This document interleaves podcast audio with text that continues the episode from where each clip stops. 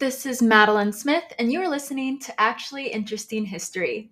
We make history fun, accessible, and interesting by sharing the human story behind the dates we learned about in history class. As Rudyard Kipling said, if history was taught in the form of stories, it would never be forgotten. Now on with the show. Hello friends, a quick disclaimer, we are covering ancient Rome, and as such, we will be going over some adult themes. While I am never explicit, please review before sharing with young ones. Thank you very much. Quick recap of last episode, Sejanus, the catalyst for a lot of tragedy that has happened to Caligula and his family, was executed by surprise during an eventual meeting of the Senate. The timing of the death of Sejanus was so soon after the deaths in Germanicus's family that it does seem just like a tad too convenient for Tiberius, but historians are split on what they believe Tiberius's real motivations were. Like, did he put Sejanus up to this and then immediately after he was done, get rid of him? Did he just actually, after all this was happening, say, actually, I don't trust this guy, let me get him out? Who knows? We don't know, but either way, Sejanus is dead. And Caligula was no doubt relieved that he was gone. However, Tiberius soon summoned the now 18-year-old Caligula to live with him on Capri, and the danger was nowhere close to over. Around the same time that Caligula was invited, and strong quotation marks around invited, more like summoned / you didn't have a choice, you're coming over here, to hang out with Tiberius on Capri, Caligula was granted the Toga virilis, it's V-I-R-I-L-I-S, which was a formal sign in Roman society that Caligula was now an adult. Now the translation of that word I just said, Toga, whatever, that literally is translated to toga of manhood, which I giggled at quite a bit when I first read. But this was normally given to people around the age of 14, which furthers my assumption that people pretty much, and we kind of talked about this last episode, ignored / did not pay attention to Caligula up until this point, and thank the gods for that. But now that his two brothers are unfortunately, one's in prison, he's going to end up dying, and the other one was forced to commit suicide, probably. Caligula is now, in the spotlight. And why was Caligula invited? I'm not sure if you guys can hear there were sirens that just went by. I'm just going to keep going. Anyways, so why was Caligula invited? Well, the positive spin on this event would be that Tiberius just wanted to spend some time with the person that everyone assumed was probably the next prospective heir. Less positive, Caligula was being watched, and Tiberius wanted to make sure that anyone who could be plotting to replace Tiberius with Caligula wouldn't be able to do so, because Tiberius would quickly be able to handle the situation, if you know what I mean, basically like a hostage. No one can plot on behalf of Caligula because Caligula's here, and if I find out about it, Caligula will be gone before you have a chance to get rid of me, is the less nice way of putting that. So there you go. Perhaps because Caligula managed to avoid Tiberius's wrath, at the age of 20 in the year 33 AD, so he spent about 2 years on Capri at this point, Caligula gained an honorary political position and thus gained entrance into the Senate. He's now a member, he's a senator. He was under the minimum age, and if you remember, this also happened with Caligula's brothers, which was something that seemed to happen earlier, and then especially at this point moving forward, for people who were princes of Rome, so potential heirs. And Tiberius allowing this to happen is signaling that, hey, Caligula could be my heir. This could happen. Tiberius also arranges a marriage for Caligula to marry a woman named Junia Claudilla, G-U-N-I-A-C-L-A-U-D-I-L-L-A. She was the daughter of a guy in the Senate who got to cast his first vote, which was a huge honor, and it was Tiberius's way of communicating that this is my favorite guy, I like this guy. And I was imagining what this looked like playing out on the Senate floor when they're all like ceremoniously casting their votes. And when I was reading this, I actually thought, and I think it was a TV show or like something I was watching, and it was talking about how in a lunch line, I think maybe it's, I have no idea where this lunch line was happening, but basically there's clearly a hierarchy, and like the upperclassmen, regardless of when they arrived in the lunchroom, got to go to the front of the line, and the largest and most respected of the upperclassmen got to go first. Like that's his spot. And there's a frenzy in the cafeteria as everyone's lining up. And if someone tries to go like higher than they're ranked in the social order, then there's like a big to-do. And this frenzy that is cafeteria lunches in a space like this is exactly the representation I got in my head when I was imagining what this looked like when it was playing out on the Senate floor, which amused me greatly. Apparently during Caligula's first 2 years on Capri, Tiberius himself was indifferent.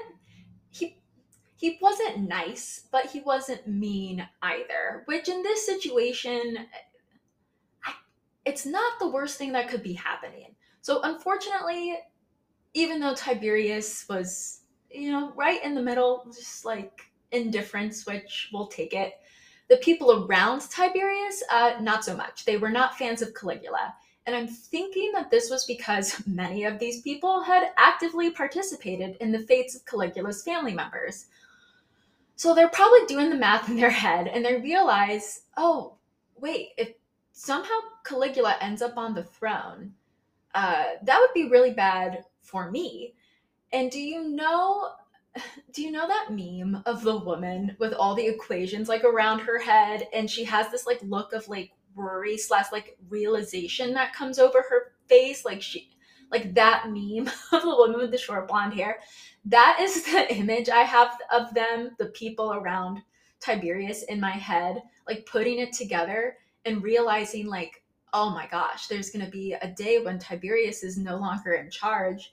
And I just helped get rid of a bunch of people that the person who might one day be in charge of me to death. That's not good. Uh-oh.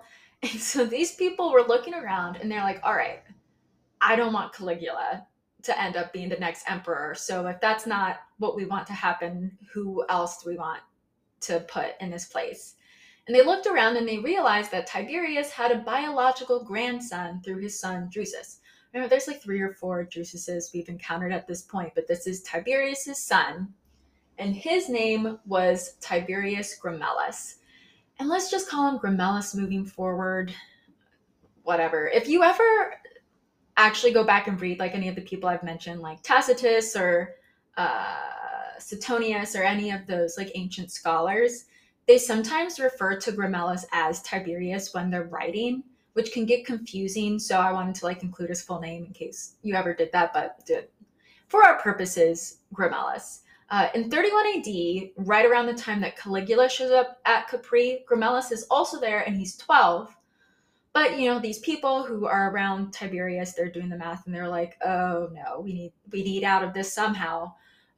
They realize, you know, Tiberius, he seems like pretty decent shape. And so if we can just get him to hang on for a few more years, Gemellus is a way better option for us, and that's what we want. Moving forward for Caligula for the next few years, even though Capri, by all instances today, sounds like a lovely vacation spot, for Caligula, his time on Capri consisted of constantly being watched, one by Tiberius, who, again, terrible manager, not the type of person that you want to be in charge of keeping happy, and all those people that Tiberius was surrounded by who would love a reason to be able to get rid of Caligula. And I know that I already mentioned the deaths of Caligula's mom, Agrippina the Elder, and his brother Drusus, that's brother number 2 that ended up being imprisoned, but the official reports of them dying actually arrived to Caligula around the time that he's on Capri, with Tiberius. So how does he react? I am preparing my dramatic quote reading voice. Let's see. Tacitus says Caligula's monstrous character was masked by a hypocritical modesty. Not a word escaped him at the sentencing of his mother or the destruction of his brothers. Whatever the mood assumed for by the day of Tiberius, the attitude of Caligula was the same, and his words not greatly different. Now, that's the end of the quote. I'm not loving Tacitus's attitude here, and he's basically saying, like, Caligula should have been more honest, and he's basically saying, like, Caligula sucked up to Tiberius, and he's painting this in a negative light. And I would like to see Tacitus in the same situation, knowing that if he so much as blinks wrong when these, like, things are being told to Caligula, Caligula is going to end up being executed, and see what Tacitus does in that situation. So Tacitus's reaction annoys me. Suetonius also said, let's go, quotation voice, although at Capri, every kind of wile was resorted to by those who tried to lure him or force him to utter complaints. He never gave them any satisfaction, ignoring the ruin of his kindred as if nothing at all had happened, passing over his own ill treatment with an incredible pretense of indifference. And so, oh my gosh, I didn't practice this word. Obsequious, obsequious, toward Tiberius and his household, that it was well said of him that no one had ever been a better slave or a worse master. So what I get from that Suetonius quote, if you ignore my complete butchering of whatever that word was supposed to be, what I'm getting from it is Caligula knew that he was being watched, and he knew that the people watching him wanted his destruction, and he simply was not going to give it to him. And I think, you know, I think that that's fair. I personally am very annoyed by these historians who are acting like Caligula had a choice in the matter. He didn't. Do I think that Caligula actually didn't care about the deaths of his mom and his brothers? Of course not. I think he cared a lot. I think that at this point, Caligula's in his late teens, early 20s. He's lived through a lot of stuff already, and he's smart enough to know that everything he does and says is being reported back in the worst possible light to Tiberius by people who want him gone. I think Caligula's smart. I think Caligula's doing exactly what he wants to do. And I feel personally at this point a lot of empathy for the guy.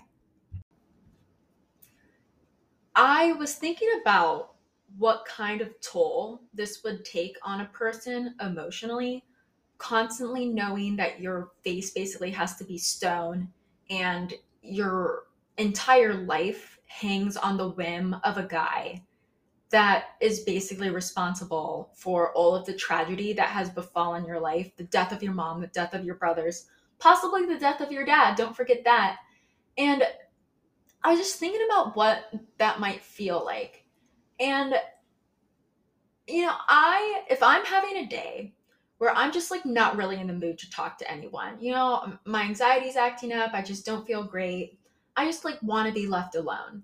And if I have to leave my house and go to a work meeting or go to plans I made that I now regret, like even if it's only for like 3 hours, worst case scenario, when I finally get to leave where I'm at and I finally like get back into my car and you have that moment where you get to be alone again and you can kind of like drop the face that you're getting on, like when I'm on my way home, like I actually was just talking to my therapist the other day. I'll sit there and think like, like if I put on a sad song right now, I could definitely cry. Like, it's just that emotional exhaustion for someone who's like truly introverted and anxious. And I think a lot of people can relate to that. Now imagine that you have to do this for years with a person who has basically made like I said, all of the terrible things that have happened to you, like regardless of whether Tiberius was doing it out of like spite or hate or not, he's still ultimately responsible. I just cannot imagine what that would have been like. And so there's this quote that I saw from someone who met Caligula a few times, and this person didn't like him. So it's not like, I think that when someone doesn't clearly like someone, but they say something positive about them, I trust that more than someone who's writing flattering things about that person. And he said, Caligula was skilled in discerning a man's secret wishes and feelings from his open countenance. Oh my gosh, that just reminded me. There's this moment in the History Chicks where literally they have like, she's reading a quote and there's like continence and countenance.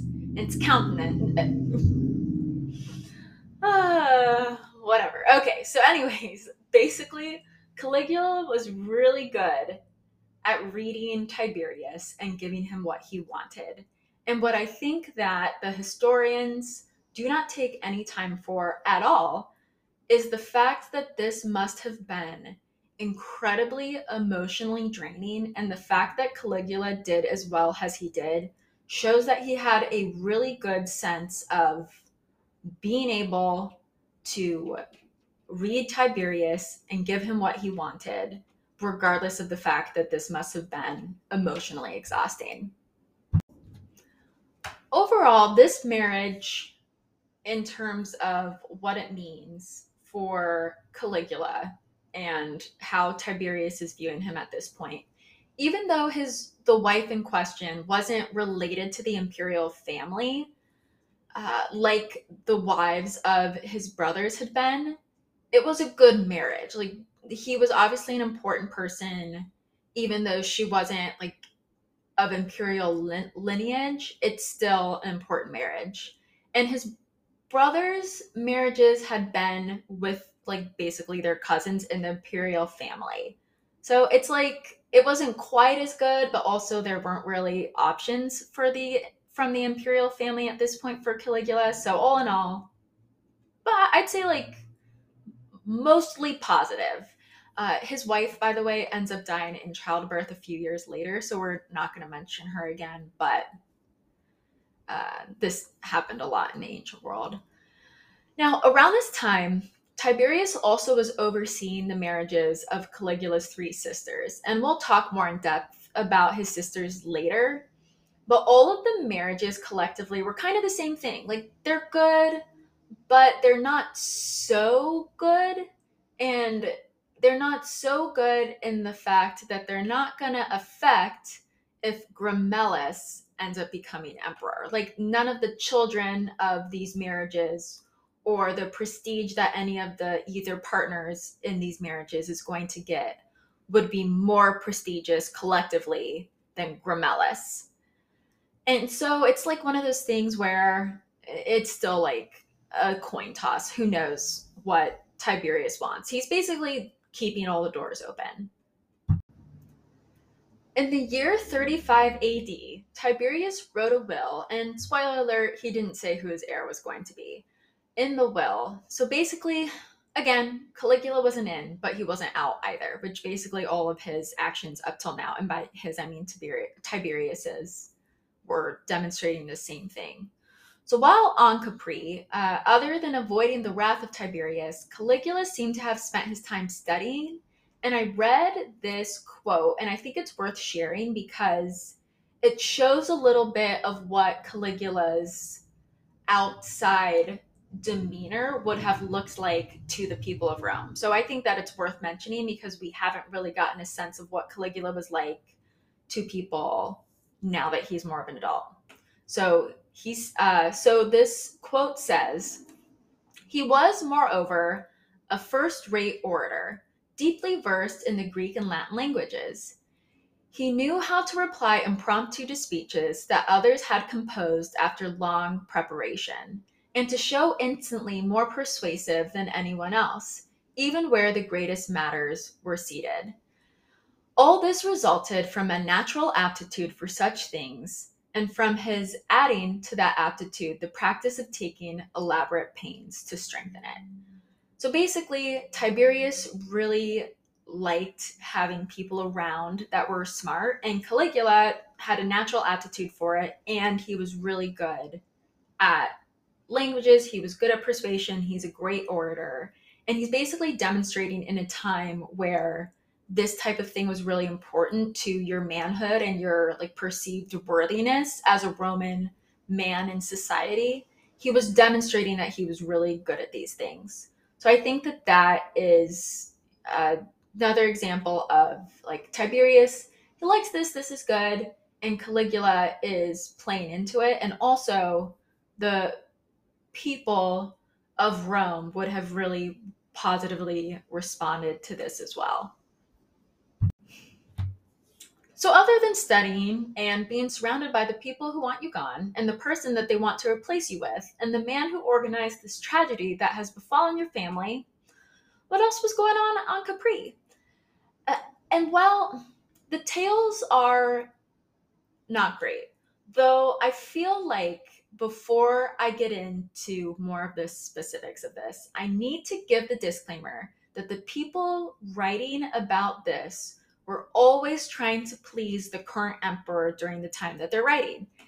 That means, and they all seem to think the best way to do this, which I find hilarious, was to make the people that came before the current emperor sound so terrible that it would make the person that they're scared of look fantastic by comparison. So do I think all of these stories are true?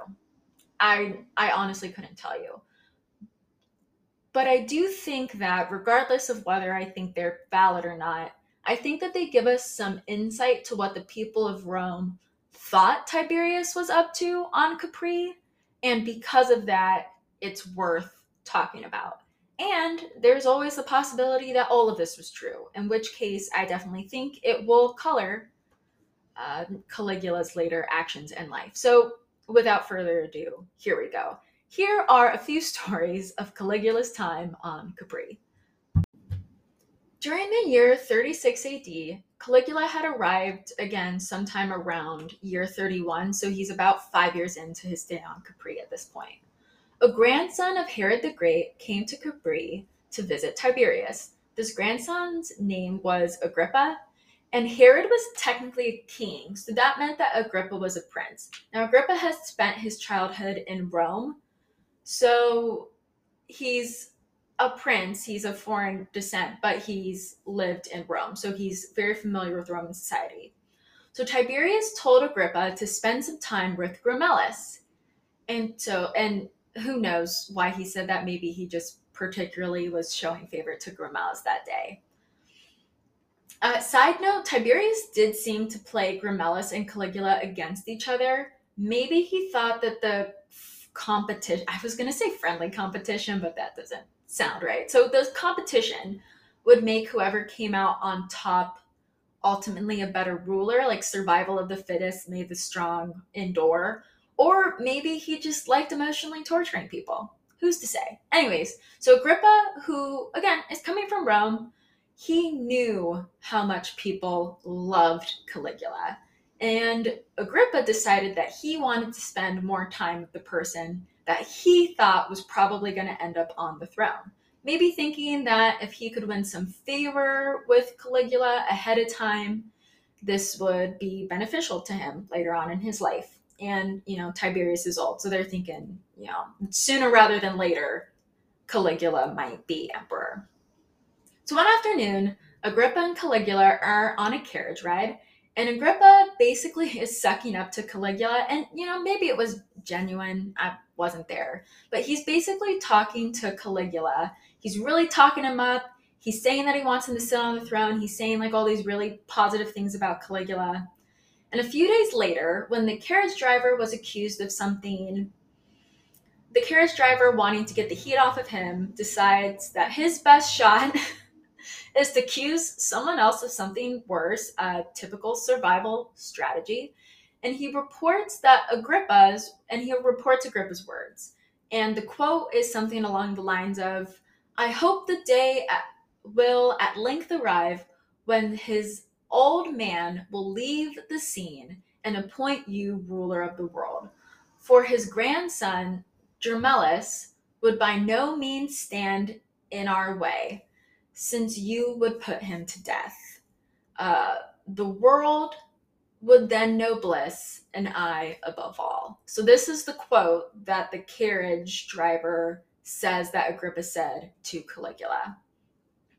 Tiberius decides that he believes this carriage driver. I couldn't find anywhere what ends up happening to this carriage driver. I'm assuming that this didn't completely get the heat off of him, but maybe it did. And Agrippa was put in jail. Keep in mind, Agrippa, again, is a king. Or not a king, he's a prince, the grandson of a king. Doesn't matter. And Caligula had either just ignored the remark outright or responded in a way that even when the carriage driver, who I'm sure was just hammered over and over again, tell us what Caligula said. Whatever the carriage driver reported, it didn't make Tiberius mad, and thus Caligula manages to survive this episode. This next event that I'm going to share with you doesn't directly involve Caligula, but I think it demonstrates how careful you have to be around Tiberius, so I felt like throwing it in. I mentioned Tiberius, he liked to read and have philosophers around, and he wanted to talk about these things at mealtime, and so he would have people around. And we talked about how Caligula was reading, and he demonstrated to actually be pretty good at this stuff. So one guy in particular wanted to get a leg up on the competition to win favor with Tiberius, since whomever Tiberius liked the most would get, money and favors and all of that stuff that hangers-on of important people like to get. Just think about how, people with power and wealth and money, they have entourages. So it's a member of the entourage. And this guy asked one of Tiberius's servants what Tiberius was currently reading so that he could prepare ahead of time and outshine all of the other people that he was competing with for attention. Now, this was reported to Tiberius, and Tiberius decided that he was suspicious of how much this guy wanted to suck up to him. So the opposite of what this guy wanted to happen, happened. Tiberius ends up banishing him, and he's ultimately made to commit suicide. So basically, suck up and do what Tiberius wants, but don't do it so much that he becomes suspicious of you. Remember how we talked about what a bad manager Tiberius would have been? Yeah, this is another instance of that.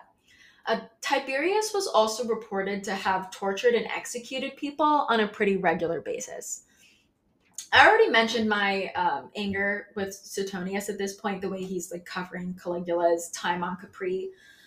But Suetonius basically says, like, when this would happen, like Caligula would like eagerly watch and like took pleasure in it. And while I think Suetonius was writing this he's kind of setting up what Caligula's reputation would eventually end up being later in life, spoiler alert. I think that it's also possible that Tiberius was probably watching the way Caligula responded. So regardless of how he personally felt on the matter, it's not like he was in a position where Caligula could express distaste to what was going on. So if he had to watch an execution and he knew Tiberius was watching his face, he couldn't act like he was mad that it was happening because it could be him next. Also, on a personal note to Suetonius, I think it's a little like the pot calling the kettle black on this subject, considering that Rome and the Colosseum's going to be built 40 years from now, whenever it's going to be built.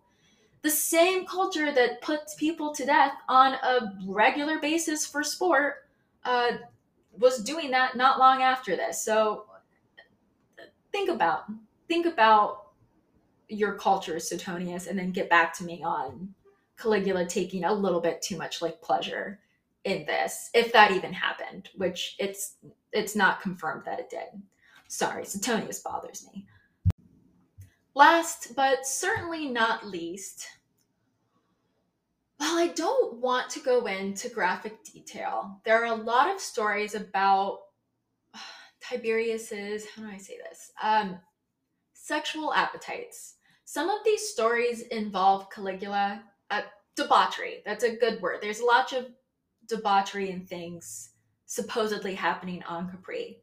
Now, I think that even based on the charges that were brought up against Caligula's brothers, remember they had this like weird, like they said that it was like sexual impropriety. I think that demonstrates to me that these tales were probably more of a smear campaign than they were actually truthful.